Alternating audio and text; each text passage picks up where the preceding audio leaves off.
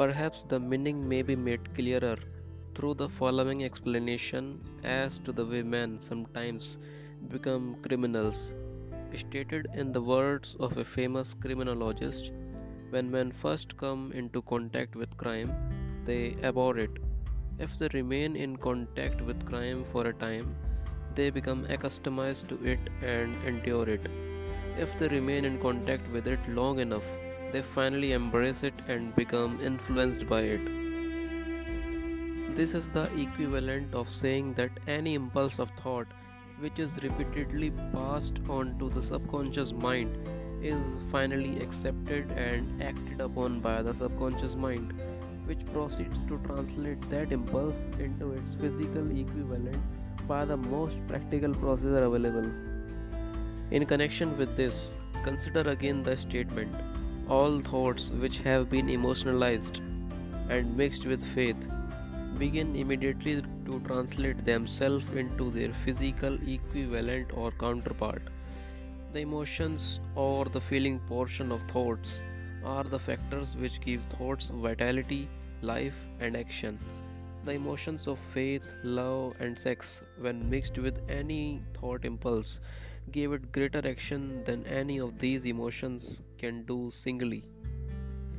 Not only thought impulse which have been mixed with faith, but those which have been mixed with any of the positive emotions or any of the negative emotions may reach and influence the subconscious mind.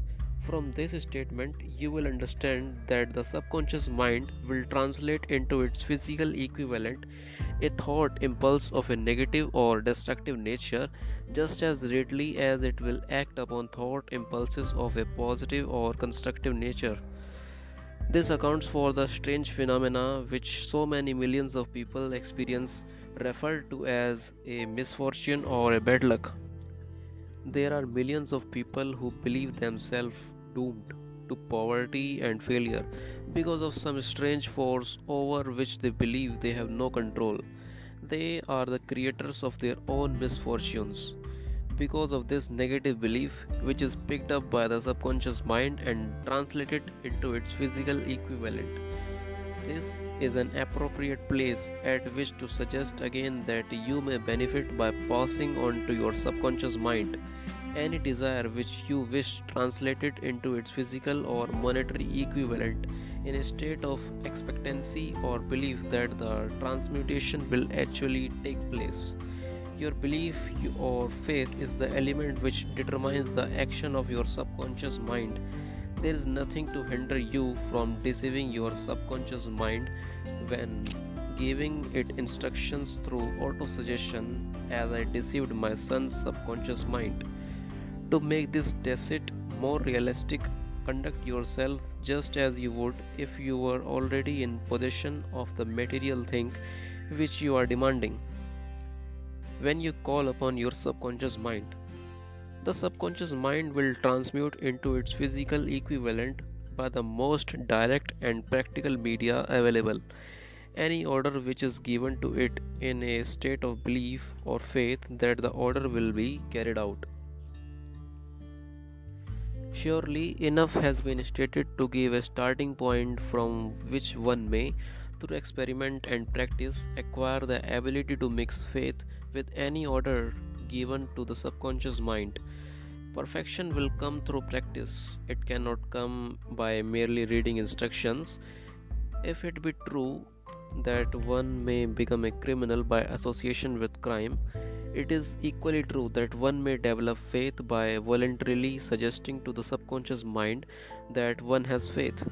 The mind comes finally to take on the nature of the influences which dominate it. Understand this truth, and you will know why it is essential for you to encourage the positive emotions as dominating forces of your mind and discourage and eliminate negative emotions.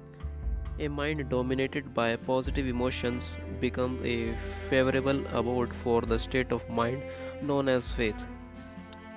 A mind so dominated may at will give the subconscious mind instructions which it will accept and act upon immediately. Faith is a state of mind which may be induced by autosuggestion. All down the ages, the religionists have admonished struggling humanity to have faith in this, that, and the other dogma or creed, but they have failed to tell people how to have faith. They have not stated that faith is a state of mind and that it may be induced by self suggestion. In language which any normal human being can understand, we will describe faith that is known about the principle through which faith may be developed where it does not already exist. Have faith in yourself, faith in the infinite. Before we begin, you should be reminded again that the proof is simple and easily demonstrated. It is wrapped up in the principle of autosuggestion. Let us center our attention, therefore, upon the subject of self suggestion and find out what it is and what it is capable of achieving. It is a well known fact that one comes finally to believe whatever one repeats to oneself, whether the statement be true or false. If a man repeats a lie over and over, he will eventually accept the lie as truth. Moreover, he will believe it to be the truth. Every man is what he is because of the dominating thoughts which he permits to occupy his mind thoughts which a man deliberately places in his own mind and encourages with sympathy and with which he mixes any one or more of the emotions constitute the motivating forces which direct and control his every movement, act, and deed. Comes now a very significant statement of truth. Thoughts which are mixed with any of the feelings of emotions constitute a magnetic force which attracts from the vibration of the ether other similar or related thoughts. A thought thus magnetized with emotions may be compared to a seed which, when planted in fertile soil, germinates, grows, and multiplies itself over and over again until that which was originally one small seed becomes countless millions of seeds of the same brand. The ether is a great cosmic mass of eternal forces of vibrations. It is made up of both destructive vibration and constructive vibrations. It carries at all times vibration of fear, poverty, disease, failure, misery, and vibrations of prosperity, health, success, and happiness, just as surely as it carries the sound of hundreds of orchestrations of music and hundreds of human voices all of which maintain their own individuality and means of identification through the medium of radio. From the great storehouse of the ether, the human mind is constantly attracting vibrations which harmonize with that which dominates the human mind.